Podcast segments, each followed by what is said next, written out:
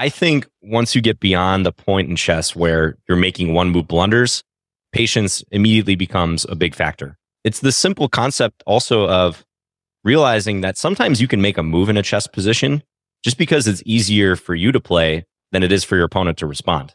You don't always have to be going forward in a very visceral, visible way in a game. It's okay to play moves that are just small improving moves or throw the ball back at your opponent and force them to make an even tougher decision.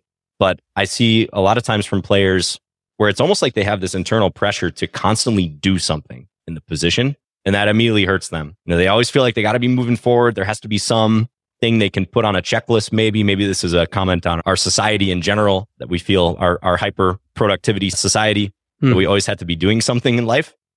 but it's okay to play the position One. and just let things One. develop. Yeah. Are you obsessed with chess, but also kind of fun at parties? Do you keep your opening prep on your bedside table right next to your feelings journal? Welcome to the Chess Feels podcast, the only chess podcast dedicated yeah. to the social and psychological aspects of this game we know and love. And hate.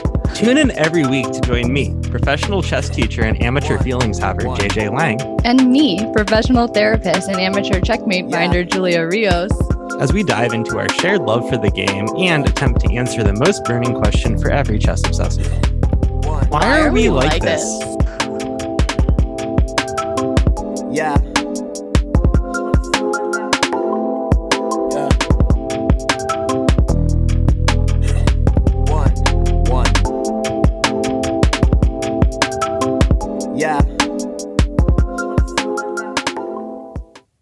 Julia, do you want to do the honors of the introduction? No, you always do the introduction, JJ. You're amazing. All right. Welcome everyone to a very special episode of the Chess Feels podcast. It's really special. We teased a mystery guest in a previous recording, and we are here with our mystery guest. Would you like to introduce yourself or should we keep you anonymous? Hey guys, this is John. I might as well say it right now. should we give them your last name? If they can't tell from his voice, do they deserve to know? Well, there is that one review that asked about our podcast. Do their listeners even play chess? So probably not. even waved at the camera, even though I know this is going to be an audio only podcast. Hi, John. We're not trying to brag, but we did get John Bartholomew to come on our podcast. It's fine. Very happy to be here. For those keeping track, that would make John our strongest titled player to date we still are on our quest to never have a grandmaster on the podcast, but this is the closest we've come. International Master John Bartholomew is joining us. Oh, I'm honored. I'm honored to have that uh, title for now. I am a little starstruck that you're here, John, because I feel like I talk a lot about how I really grew up on Daniel Naroditsky YouTube videos in my early chess days. And I don't spend enough time talking about the very true set of events in which I also found your fundamental series on chess and watched all of it. And it was so cool because it was all the same things that kind of all beginner chess materials are talking about control the center or blunder check. But the way you described it really clicked with me in a way that nothing else had. I think I watched it like three or four times over and over the first few months I was playing chess. I just loved it. Oh, amazing. I love to hear that because that was a series that I recorded. You guys might relate to this with content creation. I, I recorded that series more or less on a whim and yeah. it somehow gained a lot of traction early on. And over the years, it's the one series people say, yeah, I keep coming back to that or I recommend it to friends, new players that I encounter. So it's really good to hear that it's still been been paying off for people and, and you oh absolutely a friend of mine from college who was not really much of a chess player had also independently told me he discovered that series and now he's a very strong player like over 2000 on Lichess and pretty much only watches your videos and that's like his strategy for chess improvement so you have a profound impact on the world JJ, who is that? My friend Griffin. We haven't talked about him. Yeah, I've literally never heard of Griffin. I feel like that's made up. What? Griffin's in my mental file only under John Bartholomew. Like I don't think of him normally. JJ just needed another data point to inflate my ego on this show. I appreciate that, JJ. yeah, I just needed to show I have friends as well. It is funny though how it tends to be the things that you sort of don't spend a lot of time planning that just feels like that whim that people seem to really gravitate towards. I think there's something to that. Yeah, absolutely. It's so hard to predict what people are going to like in mass, especially if something goes viral or you make a piece of content and the way you have it in your head about the popularity of it or how you feel about it is often so disconnected from what people actually end up enjoying or clicking on the most. Yeah. I'm so curious to ask you, John, what have been some of the chess things over the years that you've been most excited about? which is sometimes different than what the masses are most excited about, if that makes Mm. sense. Yeah, it's a great question. So I co-founded Chessable. Oh, we've heard of that. That's perhaps where like the average chess player may know me, if not for the YouTube channel. But I have been, you know, a big presence on Chessable over the years, going back to when uh, my co-founder and I, David Kramaley, co-founded the company in 2015 when we launched Wow. in 2016. So we've been around for a while now. And of course, Chessable at this point in time has been completely purchased by chess.com. And prior to that, it was bought by Play Magnus.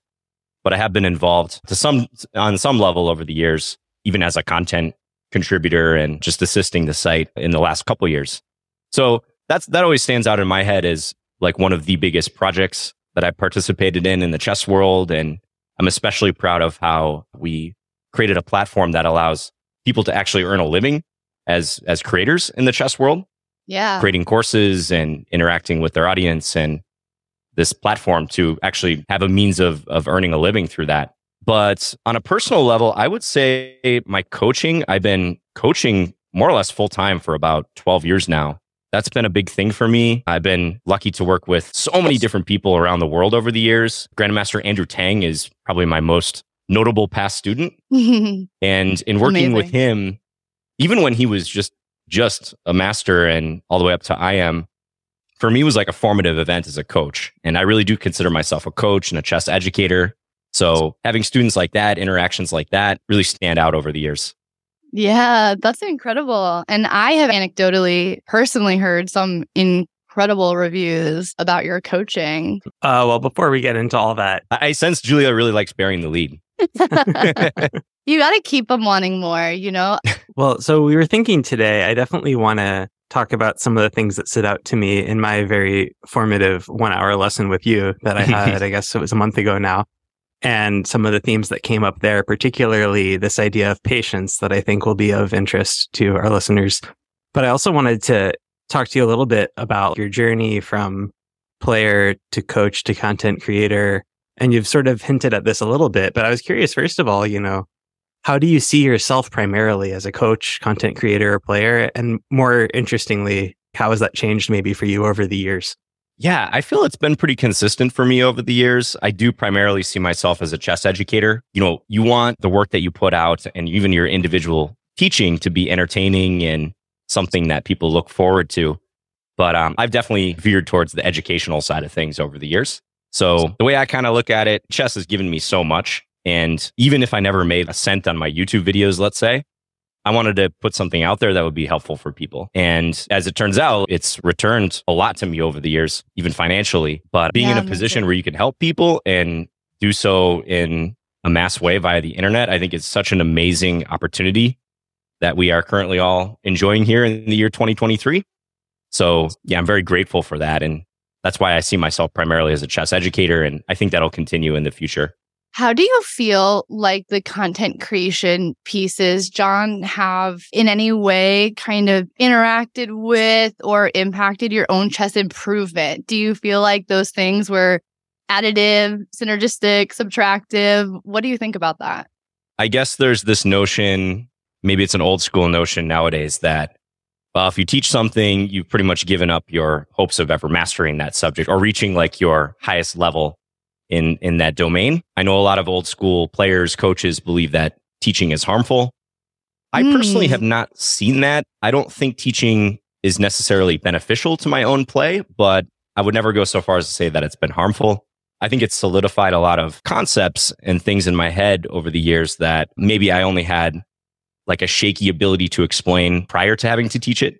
So probably it's a slight net positive, but maybe the other side of the coin is that certainly you could spend that time that you weren't coaching or teaching on your own improvement, and that would certainly pay uh, greater dividends for your improvement.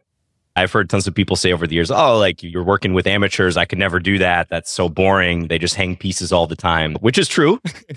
but Hey. if you change the, no offense to all the amateur players out there, I still hang plenty of pieces. But if, for me, like, I, I guess the interesting part becomes like, how can I actually put myself in the shoes of the, the student or the person watching the video, consuming whatever piece of edu- educational content I create and get into their head about how they improve. And I think that's actually a very nuanced thing especially when you consider that most people that we look up to in the chess world as players, coaches, Yeah. really mastered the game at a very young age. And I think that creates a dynamic where they, if they want to relate that knowledge, what they've learned over the years, they have to think pretty critically about the realities of not mastering chess at a young age and what improvement in that fashion looks like, because it, it looks a lot different than what they experienced. That is so true. And you might have heard of this idea of the curse of knowledge. And it really is this idea once we accumulate the knowledge, how quickly our brain forgets about the experience or even the possibility of not having that knowledge. So we Mm. can be really empathic people who have such a disconnect or a gap between what other people might know or not know. And I think that comes through in your videos so much, John. So it's cool to hear how sort of thoughtful and intentional you've been about that. And that was really what I felt watching your series, like I said, of it. It clicked for me in a way that something that I had heard dozens, maybe even hundreds of times before, just hadn't quite sunk in. So you really do have such a knack for that. I mean, I really feel that watching your content. Thanks. I appreciate it. And I do like a Lichess Plays stream pretty much every week where I play viewers for two hours. Oh, yeah, I have caught that actually. Have you ever sent a challenge in on that? I haven't, but I totally will now that I know you. Yeah, go for it. I only play chess with my friends because I'm shy. Got it. Got it. Okay. JJ, why are you laughing? Why why would I not be John laughed too, ask him.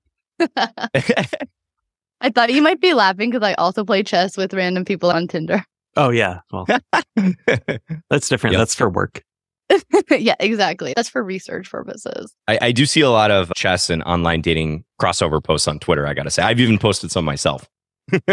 Wait, I haven't seen those. Let's let's pause there. yeah, that goes back a few years. Just conversations I've had with people that suddenly turn chess related on, you know, Bumble or things like that. Are we talking pre Queen's Gambit or post? Probably even pre. Did you notice that you became more desirable post Queen's Gambit as a chess educator? I don't know about more desirable, but definitely as a conversational hook or a starting point, it's made things easier for sure because so many people have seen that. Or of course, the Hans Magnus thing. I've you know Mhm. got some Oh. questions over, about that recently from people that I might not have expected. I feel like that would be such a satisfying feeling to be talking to someone in one context, like we meet on a dating app, and then they casually bring up chess and be like, "Oh, I play chess," and then like you play each other. They're like, "Yeah, I'm learning too," and then it's like, "Well, oh, I'm I'm an international master at chess." Yeah, again, bury the lead. Like, like you said, you gotta you gotta leave them curious. That's right. I'm torn between two very different questions. One is when it comes to trying to get in the head of adults who haven't mastered the game at a young age, what some insights are. And the other is have you ever let someone win a game of chess on a date? Oh, so uh, you can pick which one you answer. no, do the date one first, John, because we're on that tangent. Yeah, I was gonna I was gonna answer that one first because the other answer will probably be a lot longer. Let me put it this way: I don't think I've ever let someone win if I didn't think they deserved it. You know, so that's a mm-hmm. yes. Right? that that is correct. I've never let someone win on a date or in any other like. Let's say I'm playing a little kid or something, because I just feel like they will know if you pull punches on them. And looking back, even years later, I wouldn't want to win that way. You know, if I'm playing a little kid or something, I'm not going to like absolutely go out of my way to destroy them and humiliate them. But, uh, you know, I want them to earn it too. And they- they'll think back on that experience and probably, probably know le- le- years later if you were actually playing seriously or not.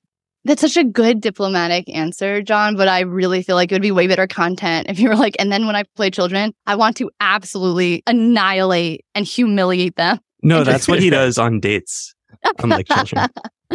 I feel so disoriented right now. I just assumed for absolutely no reason whatsoever that you're married.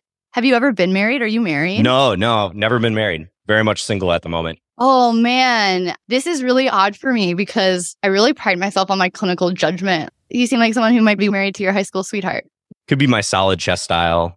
My, yeah, reliable play style. Who knows? yeah, yeah, yeah. Well, I, I joke on stream that I'm married to the game, which, you know, may or may not be true, but uh, nope, very much single at the moment. Okay, very good. Very good. So when you are dating, do you feel like you gravitate towards people who play chess? Is that a draw for you?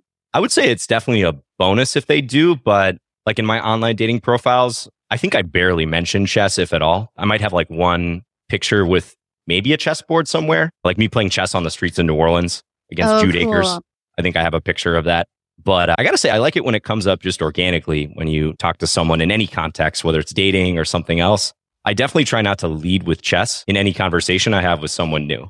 Why do you think that is potentially? I think for me, I don't want to be just put in a box immediately like, oh, he's the chess guy. I got Uh. plenty of that back in school.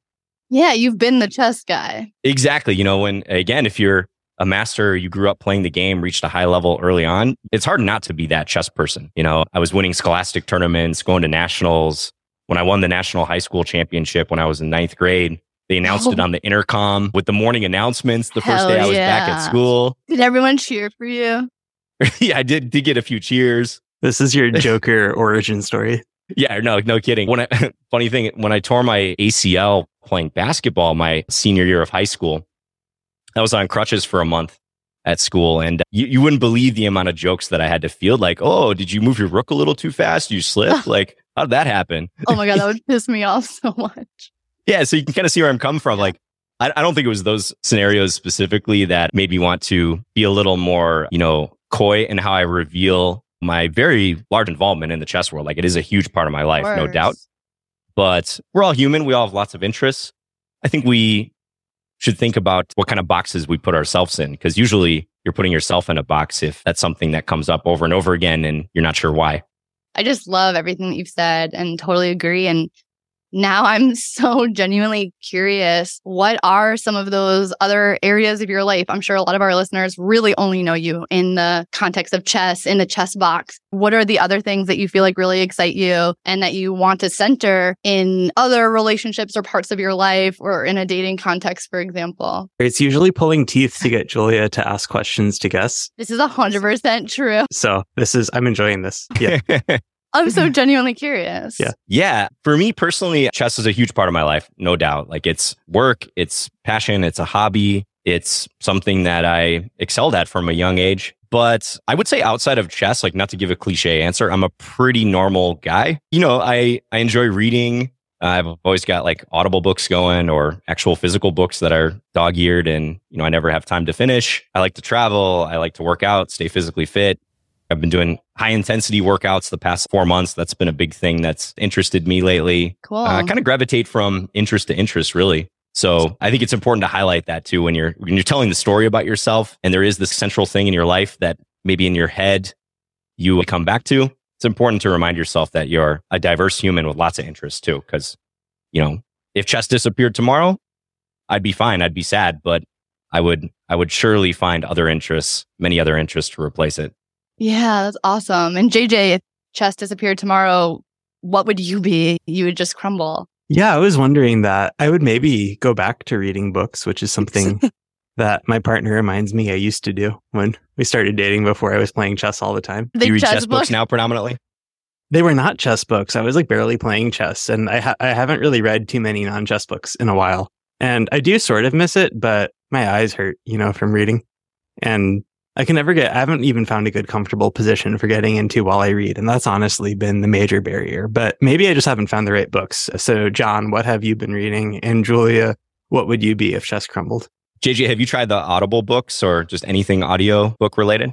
I am even worse with my ears than I am with my eyes. We've talked about like focus and ADHD on this podcast a little bit. And I don't know, if this isn't necessarily related, but when it comes to learning styles, if I am listening and I'm not talking, I don't even have to be very talkative or a big part of the conversation. But if I'm listening passively, it like all becomes background noise and I cannot retain anything. I even realized this morning that I had had the Tata Steel stream on for about three hours and I couldn't tell you a single thing that was going on because what it became after about 10 seconds was just Peter Svidler talking in a very dulcet tone. And it was nice and I didn't retain anything from it. And that's kind of how audiobooks or even podcasts go for me. Well, in fairness to you, chess stream coverage does tend to cater to that. You know, my eyes kind of glaze over at times too, but it is good to have on in the background. It's ASMR, yeah. Okay, John, can I try to redeem myself and my clinical judgment and guess what things you like to read? For sure, absolutely. Okay, first of all, I'm actually going to guess you read primarily nonfiction. That's correct. Yeah, that's spot on. Yeah. And I imagine you probably like to read. I'm torn between two things. I imagine you might actually like reading biographies or autobiographies from people you admire or things in the realm of self improvement. Yeah, that's that's spot on. You nailed that. You're redeeming yourself in a in a major way here, Julia. Oh, that makes me feel so good. I honestly was afraid that I had lost my touch and that maybe some of these places that I'm applying for postdoc would listen to the pod and be like, I can't believe she thought John Bartholomew was married. It's hard when you're married to the game, you know. It's, it's a heavy burden to carry. Uh, cool. So, what? Tell us, what are some of the better things you read maybe in the last year? Yeah, you know, I'd say for about three months I was on a maritime history kick. So I love historical stuff. I was reading all these uh, these books about these epic journeys by boat in centuries past, like 1500s, 1600s, 1700s. One that really stands out is Mutiny on the Bounty. Oh, cool. There's a movie about it. There's multiple books about it.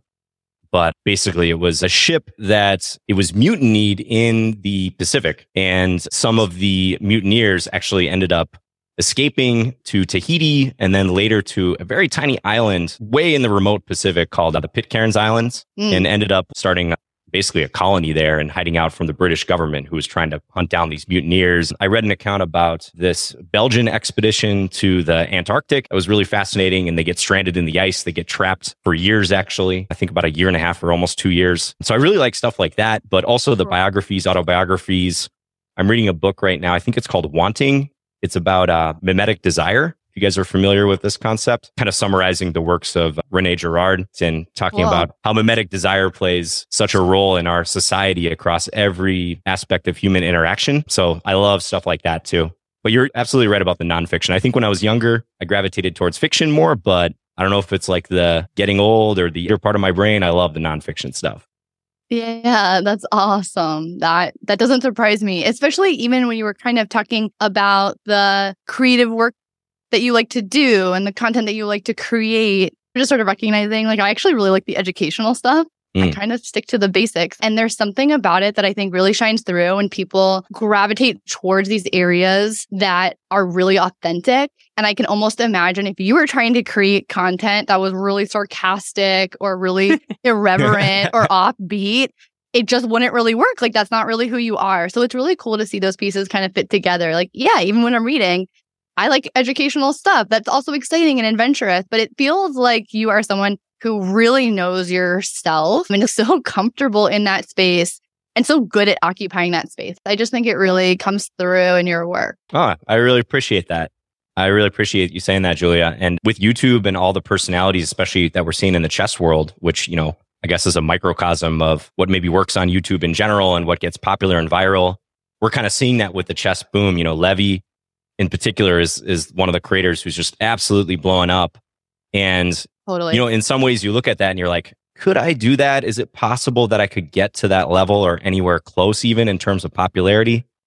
But you kind of realize that you have to cater to your own strengths and create authentic content like you were talking about, or just be your authentic self. I mean, content aside, I'm, I guess I'm approaching this from content creators perspective, but it's so important to continually try to understand yourself and even in your own chess game. I know you guys had Nate Solon on the podcast a little while back and you guys were talking about this, right? Like studying Mhm. openings is almost like an endeavor in finding yourself and understanding yourself. Yeah. And I really feel that way across many things in my life, especially as I get a little bit older. Yeah, that's really cool to hear you talk about, John. And I think that, that can be really hard to do, especially in an online space on the internet. We just have access to so many things. And it's kind of like you said, you can watch what Levy is doing and see how popular it is. And I think it's so easy to start making self comparisons or want to kind of do something that we see is gaining a lot of traction.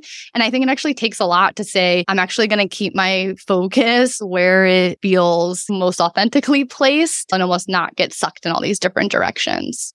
Yeah, I guess I think back to when I started my channel and started becoming a bit more of a known name in the chess world. I, I always try to remember what initially attracted people to that style of content. And that's what kind of anchors me. And I think that's my authentic content is the, the chess fundamentals series, which is, I think love it. made like seven years ago now. I have this playlist. It's called the standard chess series. It's basically 15 minute games, rapid games.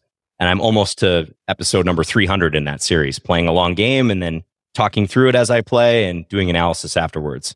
And those are some of my best reviewed videos, the ones that people comment on. And I lost some traction with YouTube. I really haven't been posting much there the past couple years. And just in the new year, I've started posting about every two days and bringing back the long form content, the rapid games in particular. And you wouldn't believe the amount of people coming out of the woodwork. I think I just made Oh, a comment. yeah. I said in one of the recent videos, I was like, you know, guys, I don't really care about views as much. I just love to hear from you. And I love to hear about what you learned from this game or if you have comments on it. And I got something like 300 comments after not even having posted very much in the past couple years. People saying, Hey, like I keep coming back to these videos. I've watched them all. They've yeah. been super helpful. Please continue that.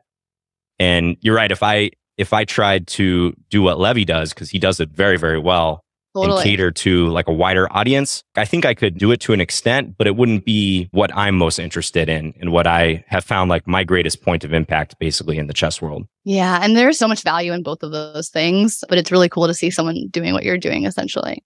Thanks. Yeah, I mean, the allure of money and status is, is always going to be there for people, right? I mean, but if you take away those two things, what is your content or your impact really if it's in a mass sense like if you're putting things out there that are going to be consumed and you know taken in by many people set that stuff aside. What value are you bringing to those people? That's what you always have to be asking yourself. Mm, I think something that's so interesting about a lot of your video series, though, especially the uh, fundamental stuff, is when I think about that stuff being very authentically you, absolutely, I get it. But that's the sort of stuff, if you just asked me, how do you talk about the kinds of fundamental mistakes or things people should know and do something almost educational without actually knowing who you're teaching or without actually knowing who your audience is or where they're coming from. Especially you talked about being so interested in getting to the heads of these people. And now that makes a lot of sense to me, you know, in a one on one lesson or a group lesson. But I'm interested what has informed the way that you make those videos or teach or explain things when to a certain extent you don't know who's going to be watching them and it, you're still passionate about explaining things in a way that is meeting people where they're at. Yeah, great question. And I guess that can maybe be seen in the slight differences between some of the series that I have, some of the long running ones. So I have another series called Climbing the Rating Ladder, mm-hmm. where I play players at different rating levels. I'd say mainly concentrating in the, let's call it like 900 to 1600 range. That's where a lot of viewers are at. And I try to talk about the typical mistakes that I see at those rating levels. But in playing games against individual players, which I seek randomly on uh, chess.com, it's really a crapshoot. You know, like you can get a game where someone just blunders a piece out of the opening and you're trying to make it instructive, but there's not a whole lot to say other than they just like lost their knight on G5 out of the gate. and you can have a game that really pushes you to the limit and that, you know, I've even lost climbing the rating ladder games before against much lower rated players. It's, it's happened in the past. So again, for me, the big challenge that I enjoy is getting into the heads of the viewers across a wide rating range, like you were talking about, and trying to basically explain like what I'm thinking about in the clearest possible way and the typical things that I think people should be thinking about. And maybe it helps that I have a pretty logical, intuitive style. I was at a yeah, chess camp one time, actually in Nebraska, JJ. Do you know International Master Keaton Kiewra? Yeah, I don't think he's here anymore, but he definitely still has roots in the area. Yeah, yeah, exactly. He's from uh, Lincoln and we grew up playing scholastic tournaments. We're good friends. I've known him for many years. And I went to a camp one time by his coach, Grandmaster Moran Shir, and he nailed my style right from the jump after seeing me in camp for just a couple days. He's like, you know, John, you're very strong and you you seem to know like where the pieces should go, but you don't really like to calculate if you don't have to. And even though I was I think I was in ninth grade at that time, that really resonated with me you know, he, he was in effect saying I'm a little bit lazy when it comes to calculation, but I actually think that has been a big strength in my teaching style. Because mm. yeah. just today, someone commented on one of my videos. They're like, when I watch your videos, it looks very simple. Like I almost convinced myself like I could do that. totally. I, yes, I totally resonate with that. And I feel the same way when I watch Magnus or Hikaru play sometimes and, you know, they're explaining what they're doing. you almost convince yourself sometimes that you can do it. So yeah, that, that's been an interesting phenomenon. And I do think my style actually helps me make videos because I've never been like a big dynamics guy, like massive calculator. I've never tried to create chaos on the board unnecessarily. And that helps, I think, with, with teaching it. This is this is a perfect segue to some of the things I want to talk about. But first, I think it's great that Keaton's teacher essentially tries to give you this little dig, this little roast about your style, but you're like a high school boy, and so your response yeah. is, "That's it. That's the brand. That's who I am now." yeah, and he was spot on with that Grandmaster Shir, who passed away recently, unfortunately. So that that was very prophetic what he said to me at that time.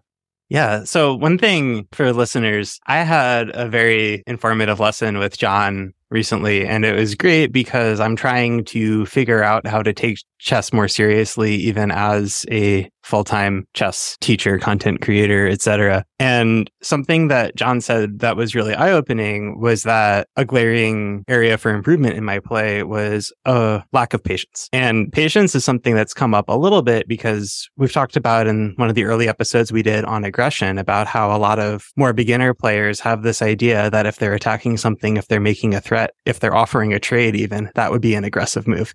And what they end up actually doing is trading off all their best pieces and clarifying the situation into something pretty sterile or just straight up bad. But they think they're being aggressive because if they're not making threats, what are they doing? And not all threats are equal, etc. So the idea of being able to keep more tension on the board, of keeping tension in the pawns or keeping possible pawn breaks or not just trading pieces whenever you can is something that I know comes up a lot when I'm working with people in that 900 to 1600 range.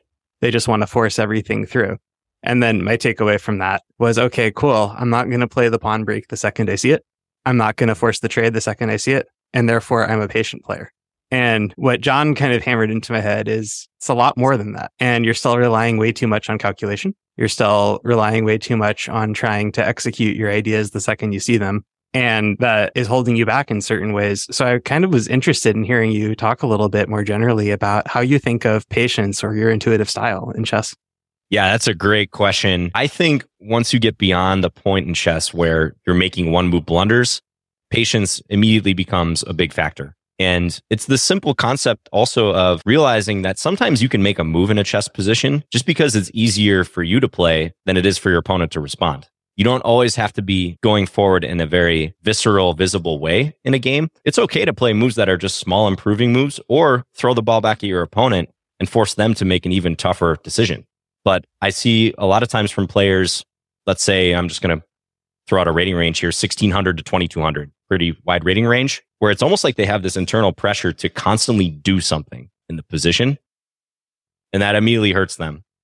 You know, they always feel like they got to be moving forward. There has to be some thing they can put on a checklist. Maybe, maybe this is a comment on our, our, our society in general that we feel our, our hyper productivity society. Hmm. That we always have to be doing something in life.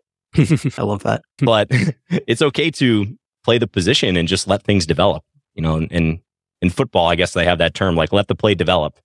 You know, the the ball gets hiked. You've got the offensive and defensive line, but it's not like the ball's going to go immediately to where you expect it to go. There's going to be blocking. There's going to be little gaps that are created and a good running back can wait and see which way to go. And I think as a chess player, you have to cultivate that skill and that awareness of when that's appropriate. Like certainly you have to calculate and there are moments where you just got to do the nitty gritty work and buckle down and find the best move in a specific position. But I'm glad you brought that up, JJ, about patience, because that is one of the major themes that I talk about with players around your level.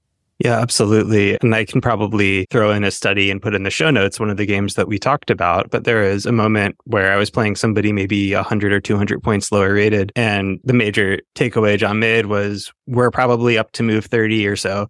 And for the first time, my opponent has to make a difficult decision because I was navigating the game a certain way, but pretty much all of their choices were straightforward or all of their goals were straightforward mm. and saying if you're if you're a higher rated player, if you're a stronger player, why did you let them go 30 moves without ever having to really decide what they should be doing? I yeah. wonder, JJ, if there's a sense where that can almost feel satisfying or like what you should be doing. Almost like, great, oh, totally. I'm driving the game. Like, I'm the one who's actually dictating the style of play or the quality of the game or the lines. When actually, it's like what John described of you're actually making your opponent's job for the first 30 moves really easy. And kind of narrowing what their options are. Yes. So for a player that's actually lower rated than you, maybe what is more useful is to force them to really calculate and think about a broader range of options. Yeah, I'm glad you said that because you're right. It's not like I was just completely, just completely wrongheaded and had no idea that I shouldn't be playing this way. It definitely, and I think some of it might come from difference in styles. If I grew up playing a much more tactical, chaotic style and an opening repertoire that catered to that and have slowly been changing into trying to be a more universal, or I guess the PC term for that is old man chess, the kind of player. But I think as a result, sometimes I get into this idea of I'm trying to play what maybe in a King's Gambit when I was 16. You do really want to be dictating the pace of that game. Otherwise, you just have a shitty position from playing the King's Gambit. And to add on to this, I know you and you and I talked about this, JJ, mm-hmm. but I hope listeners think about this simple concept let's say you're higher rated than an opponent. Could be a lot higher rated, could be a little. Let's just call it, I don't know, 200 points higher rated, just for the sake of simplicity. And you think about the type of game that would allow you to outplay them and get the full points. What does that look like? I've always thought that type of game is one where I give my opponent the most chances, the most choices to go wrong throughout the course of the game. Exactly. Right? It's not going to be a direct attacking game with lots of individual decisions that are fairly forced and narrow. You can try to win like that, and maybe you will. Maybe you'll win based on better calculation or something. But I want to play a game where it's your move. You have 30 different possibilities right. versus it's your move. You're in check and you only have two legal moves. How do you outplay someone like that? It kind of comes down to calculation and you're risking a lot if the game gets sharp because you, you might miscalculate. We all do. And from the games where I've seen upsets occur, that's often the storyline is a higher rated player tangled with a lower rated player in a sharp totally. position or the game got dynamic and one of them slipped and it could be the higher rated player. And to add on to that, I think I found because one of the things that I've been trying to work on or learn is stamina and consistency. Because part of climbing the rating ladder in an area where there aren't a lot of or any active higher rated players is you don't really get those opportunities to get a ton of points from one game by beating somebody 200 points higher than you. And so it's right. all of these, you get four or five points a game. And then if you lose a game, that wipes out your last two tournaments of progress. So thinking more of how do I consistently go three and a half out of four or four out of four and realizing that even in a lot of the games where I blow it in one of the last rounds are tournaments where in the early games, even if I outcalculated my opponent, I was also just tired. Mm-hmm. And there's definitely a kind of fatigue that can come out of slower, more flexible, patient games. Like, for instance, they might go longer instead of ending on move 20. True. But there is a unique kind of fatigue of, okay, maybe my last game was only two hours, but I have another game starting now. And I just spent the last two hours calculating the full time and I outcalculated them and I won. And now I'm spent. And I kind yeah. of wish I just got into an endgame. But I, I also wonder for some of our listeners in that 1600 to 2200 range, you know, I'm curious what their thought was when you asked this question of th- how do you think you're going to beat them? Because I do think, at least for a lot of the 16 to 1800s I teach, that they think the answer is immediately, tactically. That's how I'm going to win. Mm. And I don't know if it's because a lot of them haven't had a lot of experiences playing these end games, but there is definitely something to be said for having the experience again and again of especially with kids who are just way too eager to trade and way too eager to get into these quote unquote drawish end games and then just start going wrong in all sorts of ways that you couldn't imagine. Mm-hmm. And it can be really gratifying to be be like, oh, okay, now you're showing the difference in strength. I mean, like I had somebody who was 1800 when I was 2000 who had this wonderful tactical sequence that forced queens off the board on move 10. Then he offered a draw. Then he offered a draw move 11. Then he offered a draw move 12. And then I had like an outside pass pawn by move 20. I think we've all played that type of person at some point exactly. in our chess career. The draw, draw, draw. but I was trying to keep queens on, so they outcalculated me to get what they wanted. They just uh-huh. thought that they earned the draw because it was boring, and realizing, oh, okay, this is this, this is way easier. But there's also something, and I was wondering if you could speak to this. There's something really scary about, to me at least, about not trying to play for the calculation because it feels almost as if, yes, I could go wrong it's within my control. It's, it's, there's a sense in which it feels like it's still within my control, right? If we're just calculating, if I miscalculate, well, I deserve to lose. And if I'm better than them, then maybe I should be able to outcalculate them. But if we just keep playing an equal position and then giving them chances to go wrong, what scares me is, well, what if they don't? I'd rather feel like I always have the opportunity to calculate further than mm. almost put the ball in their court to to air because what if they just don't jj that's such a good question that was really what i was trying to get at when i was observing i can imagine why you would be playing that way because it mm. makes you feel like you have that locus of control like i am able to really contribute to the direction this game is going and i'm making decisions and i could draw some parallels in thinking about it as almost an anxiety driven style of play. Like, oh, mm. this feels mm. soothing in a way. This this feels like I have some control over something that where there's a lot of uncertainty. It's funny you guys say that because I feel like I have control when I'm playing in this slower, patient style. Yeah. Maybe it's like deferring but, to my experience, which is what a yeah. lot of this conversation is being driven by. Like, you have more experience in chess in general or in certain types of positions than your opponent. But it's interesting to you guys here to, to hear you guys take kind of the opposite perspective. Actually, I think that's really compatible, John. I think that you are accurately identifying that you have more control. I totally agree. do. Whereas I think in the other instance where we're playing in this way that feels less passive, maybe like more active and has that sense of control, it doesn't mean it's an accurate sense. Our anxiety is not necessarily accurately picking up on reality or what the threats are. So Hmm. I I do imagine that your experience is playing a role in that because you have so much experience. You sort of correctly identified that the real ability to have a sense of control and have this style of play happens when you're actually not trying to force more chaotic or more narrow lines. Like Mhm. I, I imagine that does come from your experience. Yeah, exactly. It's maybe just that confidence of knowing that you're not going to get blindsided by a tactic from your opponent at any point, or knowing that uh, the chance that you just straight up blunder a piece in the position is pretty low. Like you just have a feel for Right. the fact that that's not going to happen. Yeah, there's and, and some of this is pretty nuanced and also stylistic. Like I should throw the caveat out there. I am, as I've said, a pretty solid strategic player. I like calmer positions for the most part. I tend to have stable results. You know, when I when I've been competing in higher level tournaments, norm tournaments and whatnot, I'm kind of the guy who can go like plus one, plus two, maybe pretty consistently. And if I have a bad tournament, it's probably minus one or minus two. I'm usually not going minus five or plus five. yeah, there's really something to that.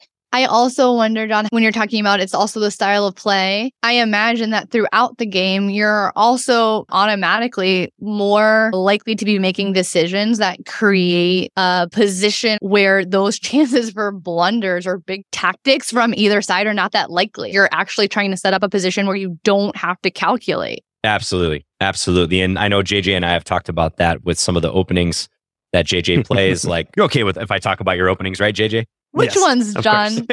No, no one has any idea what you're about to say. We You're can't right. think of anything. Well, I know the Benoni is kind of a meme on your guys' channel. So, yes. but I was actually going to say Najdorf instead of Benoni. So, you know, of JJ and I those were things. Yeah. because I feel like when you play the Najdorf as black, like it's such a high caliber, obviously objectively one of the best openings in chess, one of the best defenses against e4, if you want to boil it down to a sub variation defense against the open Sicilian. But it's demanding. Like, I don't know Yeah. that a lot of what I'm talking about would be relevant to a player who plays the Najdorf regularly at the, let's call it 2000 plus level, like JJ is Right. because people know a lot. You're getting deep into the later opening stages, early middle games where, you know, you might be playing someone who has a lot of knowledge or understanding about that particular line. I was suggesting maybe JJ look at the Kan Sicilian as an alternative because I think that caters to a lot more to what I'm talking about, where you can get more flexible positions. John, did you know I play that? Oh, you play that? I had no idea. That's amazing. Yeah. Oh, that really Warms your heart. The right spot. I'll, I'll send you. I'll send you my Kan games from last summer when I was trying to make that switch, and you'll understand why I went away from it. And I'm usually not the person who's like, "Oh, this opening isn't for me." I'm just like, learn it better. I don't know if it's just that I have no familiarity with like French structures, but I was just getting into a lot of cramped positions, but also a lot of positions where I had no feel for what dynamics I needed, or I had no flexibility. And it was just a Mm. very strange. It would be interesting to actually figure out why all those games went so terribly. But I've been playing the classical Sicilian, which feels like the best of both worlds in that. I love There the classical too. Yeah, it's a great Yeah. one. John, I would love to hear your thoughts on this because JJ and I really went back and forth. And I know I'm biased and I can't have this conversation because I play the Kan and I want me and JJ to always do things the same. but I'm curious to hear why you sort of gravitated towards that or recommended that in the first place. Broadly, I think the Kan has a lot of appeal within the Sicilian because it's just as good as the Najdorf up till probably Just IM GM level. Nidor. probably you could argue that it's it's even better statistically because the value of getting someone out of book, like the amount of times I've seen sub 2200 players out of book against the Kan on move five versus the Najdorf is it's not even close. Like people know what to do against the Najdorf, and it's kind of a crapshoot. Like you have to prepare for a lot of variations as black that white can throw it. But uh, the Kan, like people tend to start thinking pretty early once you put your pawns on e6 and a6. like it's it's kind of amazing. Even at my level, I've seen people not really being prepped against that line. But I even once posted on Twitter some positions that, that essentially were saying I literally play the Kan because people are out of position or straight up blunder on move six. Yeah. Well, it, it's known that the Kan is one of the few variations where it's not good for white to castle queenside. You know, adopt that plan with bishop e3, f3, mm. Right. queen to castle queenside. Against the Kan, you can punish that pretty quickly. Yeah. You play queen c7, bishop b4, d5, sometimes e5. Whereas that's a good default plan. Yeah, that's true. You can kind of wing it like that against the Najdorf and get a pretty okay position unless black super booked up. Yeah, and then tons of other lines like classical Najdorf, obviously dragon, like white castle and queenside is a huge portion of the theory and it's Right. dangerous. So with the Kan, I feel like directionally you're not sacrificing much soundness, but you can bring the game into waters that are easier to control for you. And although it's very flexible, if you have experience in it, I, f- I personally find it to be a much better practical weapon. Oh my God, John, I want to do a Kan lesson with you. If you ever need YouTube content and you want to do that, please choose me. I will. I will be the best student and I will try so hard. You should check out my introduction to the hedgehog, which can happen in some Kan lines. I have actually seen that. Yeah. Nice. I, yeah, I like hedgehog positions a lot. Content. Oh my God, JJ, Oh. you're so stupid. Very okay, nice just message. just Jamie. don't say no. You don't have to say yes, but just just pl- let this. Oh yeah, no, I'll keep, I'll keep that in mind for sure. But then, then what if it goes too viral and then people start getting good against the Kan as white? That would be a good problem to have, though. There's something pretty satisfying about it. You put those pawns on e e6, a6. You control the two squares that are traditionally weak in the Sicilian for black, d5 and b5.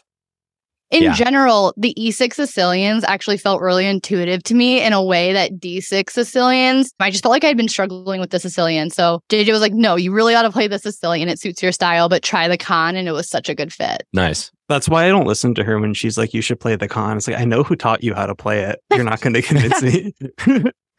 No. Coming full circle. There's also, I, I, I don't know why we're talking so much about the Sicilian, but I'm here for it. There's also something nice about openings where if they don't play the open, you have a similar setup that can be relatively effective. And so the E E6, A6 sort of setup against a lot of closed Sicilian type lines still makes a lot of sense where maybe sometimes you don't need to play D6 or you're trying to play D5 in one move or the pawn can stay home on D7. Or at least you know because you played E6 to maybe not play G6 as well and create that hole. So there's something kind of nice about not having to learn a whole separate body of theory when they don't play Mm. the open Sicilian. Absolutely. And there's a lot of nuance to this too. You know, I'd hate for someone to listen to this and be like, oh, like I should never learn the Najdorf because John said so. Like, absolutely not. Najdorf is a great opening. But yeah, it's, I I think people have to consider a little more closely what interests them in a chess game. Like, what type Right. of game do they want? Like, do you want the pressure of having to know a lot of theory in a highly visible line? You know, same thing if you were learning, like, I don't know, the Petrov or the Berlin or something in your 1400. Like, I'd argue that probably doesn't make a lot of sense, even just for your own enjoyment. But you may get a different answer from from other people. And learning high quality openings is probably never a bad thing. But as you gain more experience and you see what you actually encounter out in the wild in your games and what you like, Right. that that can definitely direct a shift in your repertoire. I think that is such an important point because I think people can be learning openings and feel excited and even do a chessable course or see Levy play his 10 minute introductions and say, Oh, I really like these lines.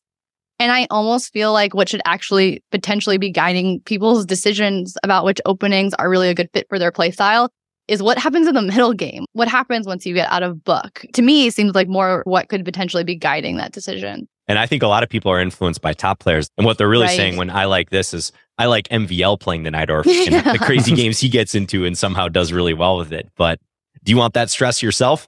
you know, like that's uh, 20 years of knowledge probably from him and studying that theory pretty much every day. I think for most people, it's going to be more practical to choose something that makes more sense to them. I think it ties back into the conversation we were having about control. That there's something Mm. that has that like illusory sense of control or sham control of I've memorized all of this shit in the Najdorf, so I should be good to go. Versus Yeah. I'm out God, of book on move seven in the Kan. What if I don't know what to do? And Mm. then you realize, oh, the reason these variations go up to move 25 in the Najdorf is because you need to get this far to still even have a chaotic position where you need 20 years of experience to figure out what to do. But it feels like you should be in control because you quote unquote knew the moves. But whether that's really a sort of control that's actually useful, I think that John's making a really good case for it not really being control, even if you quote unquote know what you're doing. JD, that was so well said. I, I think that you are right on the money, and I love the way you phrased that. I'm just here to synthesize you guys. yeah, but the illusory sense of control, and that, that comes up in my therapy all the time. That's one of the indicators that anxiety is really in the driver's seat. It's like, this is a situation where you'll never have perfect control. Life is not under your perfect control.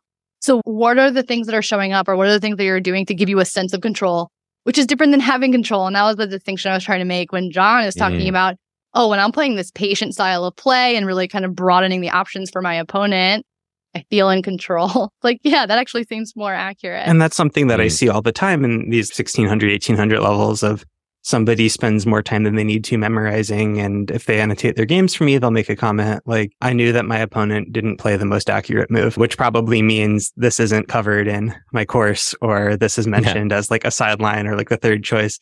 But then their, then their next sentence might be, and I really hope it's not, but it's usually, so I wanted to figure out how to punish it.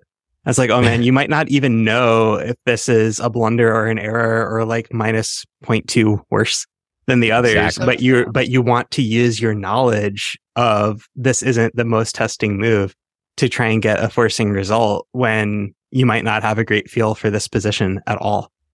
Yeah, and I think that partly gets back to what we're discussing about feeling like you have to do something all the time. yeah. Unless it's an outright blunder, are you really going to be able to punish some slight deviation from what is in a chessable course or something on move 20? Like, I don't know, probably not. And how often have people had the experience where they've they put all this work into a specific variation, they feel really really booked up in a line, and in game, their opponent plays a move that wasn't in the course or wasn't considered critical, but it's totally reasonable and it's just a game of chess after that.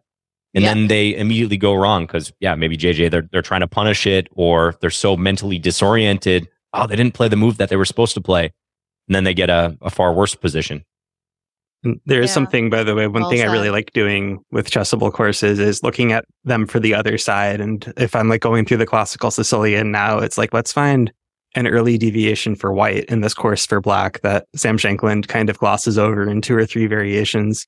But the Mhm. variations aren't terrible for white. And I kind of like that position. And there you go. Now I have a new idea for white because apparently it's not considered critical.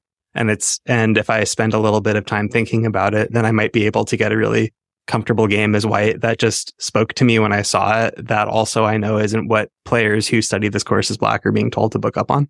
So that's almost my favorite thing to use those for is what are things that people are saying aren't outright bad, but also aren't saying you should study really hard. That's what I want my repertoire to be.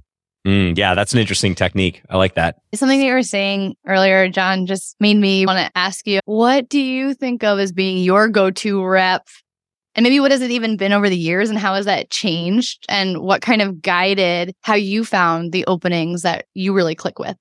So I started out as an E4 player and I played E4 exclusively up until probably I was about 2300 or so at USCF. So E4 was my bread and butter. I definitely gravitated more towards the concrete style of chess. Not Cool. crazy, crazy out there with E4 openings, not playing like King's Gambit and Smith Morra and stuff like that, but you know, mainline open Sicilian. Yeah, I played Italian game like the Greco Gambit a lot growing up. It's still one of the top openings I recommend for people at lower levels, especially. So I think there's a lot to be said for having an E4 base when you're starting out in chess. I really do think that's probably the way to do it. Like get exposure to open positions, open games. And once you've gathered some experience, then maybe consider branching out. Probably around the year, kind of dating myself here, but like 2003, maybe. I started encountering better players. I was a master at that point. I was still pretty young. I was in high school. And I just kind of found myself looking at closed and semi closed openings a little more. And there was a really popular book series that came out by Grandmaster Alexander Khalifman. He's the former FIDE world champion. Um, kind of one of those world champions people forget because it's like the FIDE one, non unified, but he was world champion. And he wrote, he's wrote multiple series of books uh, around opening repertoires. But one of them for me that was pivotal was openings for white according to Kramnik Oh, And it was- cool. an entire repertoire on one knight f3 as white based on Kramnik's Ooh. games and play. So I, I just love that for some reason. And that became like my main weapon I started using from the white side. And you quickly find out if you play that, it has a lot of transpositional qualities. You get into Englishes, but you can also easily go back into a D4 opening. I can e- easily transpose to the King's Indian, but you avoid certain stuff like the Nimzo Indian, the Grunfeld, the Benko, the Sure. Benoni. the Benoni uh, is kind of defeated by one knight f3 from the white side. So Well, you'd be surprised. hey, there's still ways. Black defeats the Benoni, not white.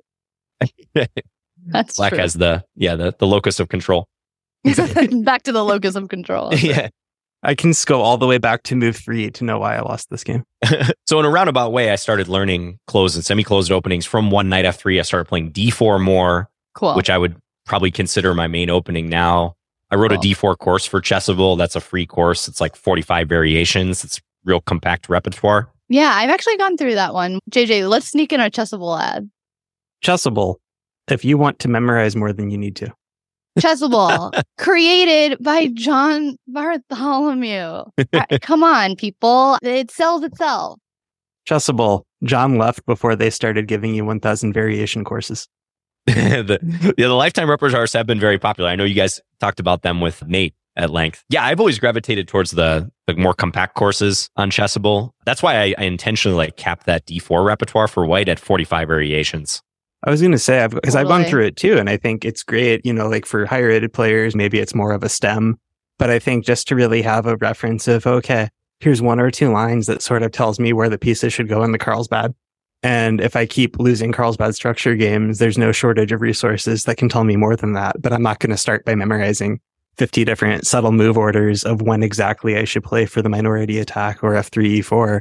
I'm just Hmm. going to more or less put my pieces here and try to play chess. And I do love that approach to learning based on play, which was something I know Nate talked about a lot and really feels like that's a course that sets you up to do that. Yeah, I'm a big fan of that too. And I think more Chessable authors are getting the message that that's the, the best approach. Even if you write an extensive course, having a quick starter chapter and a very well organized, okay, get up and running approach. Yeah. And if I buy like some of the giant courses, I find that I usually, I usually think they're probably worth the money for the quick starter. And then maybe I use the rest as a reference. But if As I a can reference. memorize, you know, like 40 or 50 lines, that's worth the 20 bucks or whatever. Cause Yeah. that's a quick starter rep I didn't have. And if I ever get burned by something, I know where to turn to next. But the thought of memorizing all of that just sounds, I'm not nearly good enough at chess to know what to do with that. Yeah, there's no worse feeling than investing a ton of time on an opening in memorizing theory and slogging through a book or a course. And then like finding out you actually don't even like the opening. You're like, I don't really, even though I know that this is playable, like I just don't like these positions. This is how I have felt trying to learn the English so many times. Yeah, that's a nuanced one. That's a mm-hmm. nuanced opening for sure. Yes, I very recently, in my spare time, which I have so much of, cracked open JJ dismantling the Sicilian. I was laughing at JJ wrote a note for me on the first page that was like, when you finally stop trying to learn the English and learn how to play an open Sicilian, uh-uh, Mm. this book will be waiting for you. yeah, they'll be there when you're when you're higher rated. Yeah. So what what else, John, before we get off this topic, do you consider to sort of be in your rep now, maybe also as black? Yeah, from the black side. So we've gone the entire show, and I haven't mentioned my favorite opening, the Scandinavian defense. Oh, yeah. my Uh, gosh. Wait, I for- how did I Scandy? forget that about you? yeah, that's one thing that's that's developed into a bit of a meme on my channel over the years. But I love the Scandinavian. I still play it.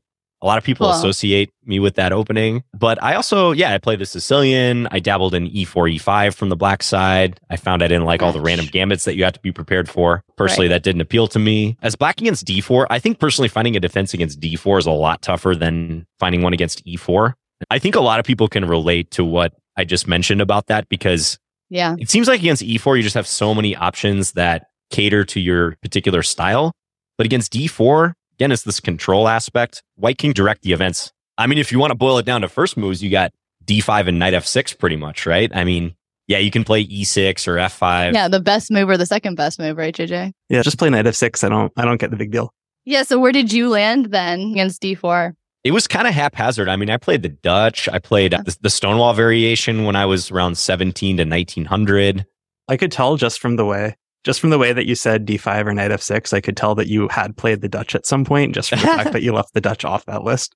yeah, my results were pretty hit and miss. Like I was improving rapidly, which probably like masked my lack of comfort with those positions. But I think even prior to that, like I was bouncing around a lot. I know I played Queen's Decline. I played King's Indian a little bit. Spicy. Didn't like the, the lack of space. I think I might have even played the Benoni at some point. you didn't like the lack of space, but now you're putting out YouTube videos on the hedgehog.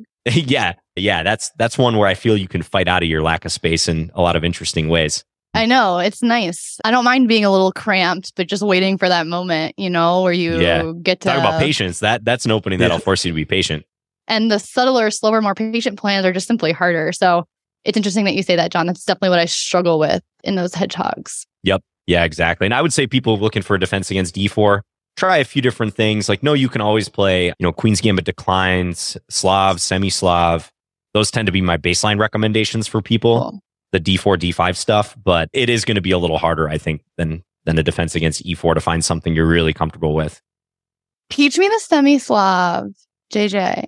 Yeah, I mean, I can try, but it might be like me teaching you the Kan. As long as it's not the Botvinnik variation. That's like the distillation of the needing to memorize reams of Mhm. theory to basically force a draw. A perfect counterpart to my Najdorf and Grunfeld rep. right.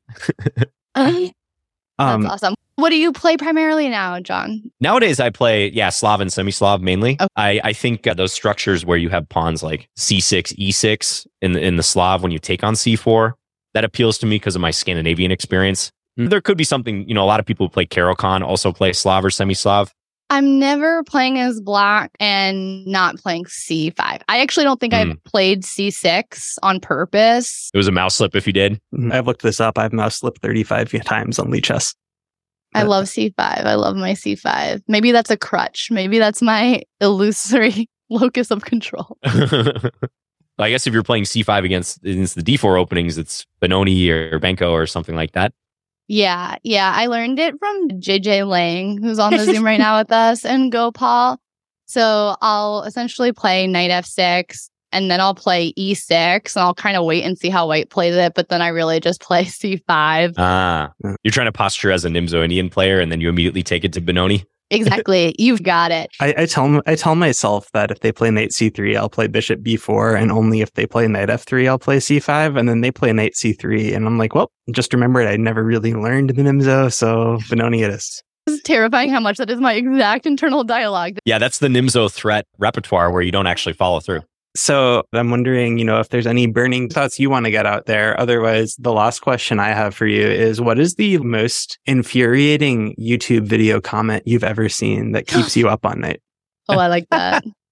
Most infuriating YouTube comment. What keeps- like haunts you when you go to bed? Well, it's hard when, you know, there's that typical thing where the feedback is 99% positive on stuff you put out, but the 1% can can irk you sometimes. Yes. This this is really petty, but I put out a video the other day where I played a climbing the rating ladder game and I was white against the Caro-Kann and I was wearing a vest in the video.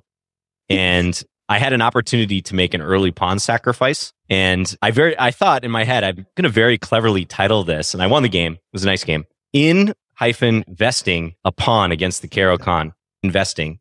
And a couple people got it, but someone wrote in there, I'm just here in the comments to tell you that there's no hyphen in investing. Perfect answer. Amazing answer. That is That's the type of thing that'll annoy me. That's so funny. It's funny. not anything substantive about my content. It's like, thought I was being really clever with that title and it just fell flat. That comment would delight me so much, and I would immediately respond in the comments and be like, "Oh, seriously? I've always thought it did. I've literally always written it that way." And I would just yeah, just double troll them back a little bit. Yeah. Maybe like put a misplaced hyphen in one of the words in your comment back. C O R hyphen rec. Get wrecked. Mm. That that was the major thing I needed to know. Julia, any lingering thoughts? John, is there anything that we didn't ask you that you wish we had asked you, or that you wish you could talk about more, or that you feel excited about? You know, I guess one of the questions I get a lot and like often on podcasts or whatever is, will you go for Grandmaster? Or what, what does that look like? So the thing I wanted to say about it, it's always in the back of my head. And I guess I wouldn't get an invite back to your podcast if I did become a Grandmaster. So maybe that's incentive, you know, to remain an you could be on our Adult Improver series if you became Grandmaster on our other podcast, Perpetual Chess. nice. but my plan is if I ever do it, I would try to do it in a way that does bring people along for the journey. Maybe with like a Substack or something I was thinking would be interesting, but something that isn't too intrusive like during the tournaments where I'm not trying to like make game recaps as I do it. Oh God, yeah. So I just wanted to plant that seed now in case, you know, I love that. And honestly. John, if down the line, if you ever want to come back and talk about that, that'd be cool, right? Especially if I was like doing it at the time. yeah, mm-hmm. don't forget about us. Cool. Planting the seed early. You heard it here first. And we, we're willing to reconsider our no Grandmaster stance, but only only if they're cool. Yeah, I, I can put in the good word with Danya if you guys want to try to get him on sometime. Okay, actually, wait, John, could you? I was I don't want to make Julia too nervous. No, I wouldn't be nervous. I just pretend it's part of my shtick. Like, oh, I'm shy. No, Danya can come on, but I'm just gonna deny everything and be like, literally, that's not true. I've I'll have like I'll have receipts. I'll like play all the clips. And I'll be like, those are all Photoshop. I never actually said that. That's a deep fake right there. this is great. Okay, one more question that I really want to ask you now is what are some materials or things that you do when you're trying to improve your chess game? Where do you kind of dig in? And then also, what are some of your all time favorite chess books that just light you up? So, tools that I use regularly, definitely the Lichess study tool and oh, hell ChessBase. yeah. I think they're almost on par with each other at this point.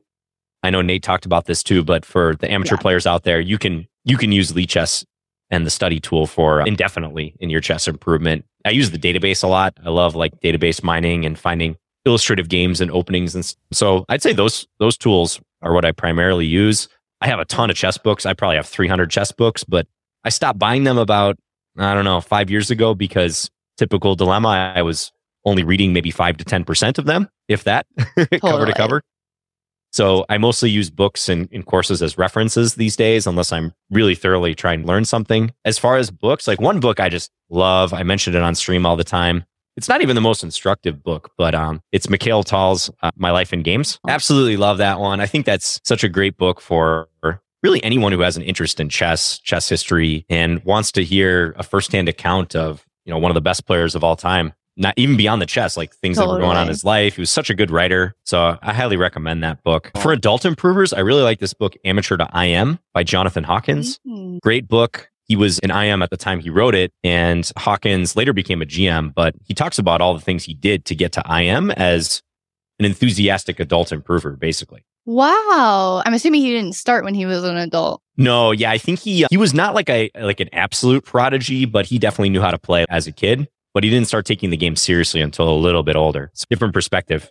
Totally. I think that really speaks to what you were saying earlier, almost about this separate skill set, not just of chess knowledge and your own chess expertise, but actually really being able to understand the mindset of someone who is not a chess expert and then being able to communicate the information really effectively, kind of based on that insight. So I'll have to check that out. That's a really good recommendation. Yeah, you'll like that one a lot. cool. From IM to amateur, we will be signing off. nice reversal. Uh, No, Cool. thank you so much. This has been this has been an absolute pleasure. Yeah, thank you, JJ. Thank you, Julia. This was great. And if anyone has any questions or anything, obviously you can find me on my YouTube channel or, or Twitter. Pretty active on Twitter as well. yeah, John Bartholomew. Ever heard of him, people? At Chess Feels Pod. Tag Chess Feels. We can have you like Yeah. take over our Twitter for a day and tweet whatever you want as a promo for this episode. I, I might use capital letters by accident. It might give you guys away. That's cool. Just don't hyphenate anything. Okay, actually, that was a question that we were debating asking you. and Now I feel comfortable enough to ask you, John.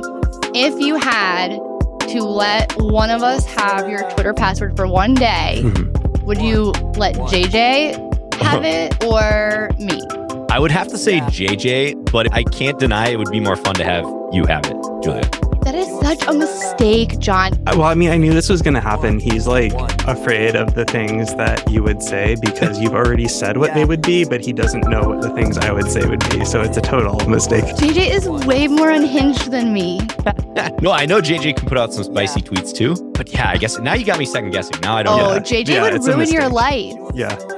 Well, I don't know if I would say everything that I could because I like you, but I mean, you might like wake up to a lot more Twitter wars Yeah. with people and a lot of DMs saying I thought we were friends. Exactly what I need. Yeah. Chess drama in my life. And if, if I was in charge, John, I would wingman you. You would wake up to DMs from really cool women. Yeah. And saying I thought we were just friends. Right, right. You can DM me the password later. One. One. Yeah. As always, thank you for letting us take you into this deep, dark forest. where 2 plus 2 equals 5, and the path leading out is only wide enough for listeners like you. Intro and outro music provided by JPEG Mafia. We would be Yeah. truly touched if you subscribe and leave us a glowing review. And tell all of your friends. Yeah, all of them. And every week, we'll be gifting one lucky subscriber who leaves a five star review a lifetime premium diamond membership Yeah. to lichess.org. Unlocking all of their features, Even that? Especially that. And don't forget to follow us on Twitter at ChessFeelsPod. Oh, and if you didn't like what you heard, do not hesitate to message any feedback No matter how critical or scathing, directly to Mr. Dodgy, our social media manager, even though he doesn't know it, at Chess Problem. One. Yeah. Yeah.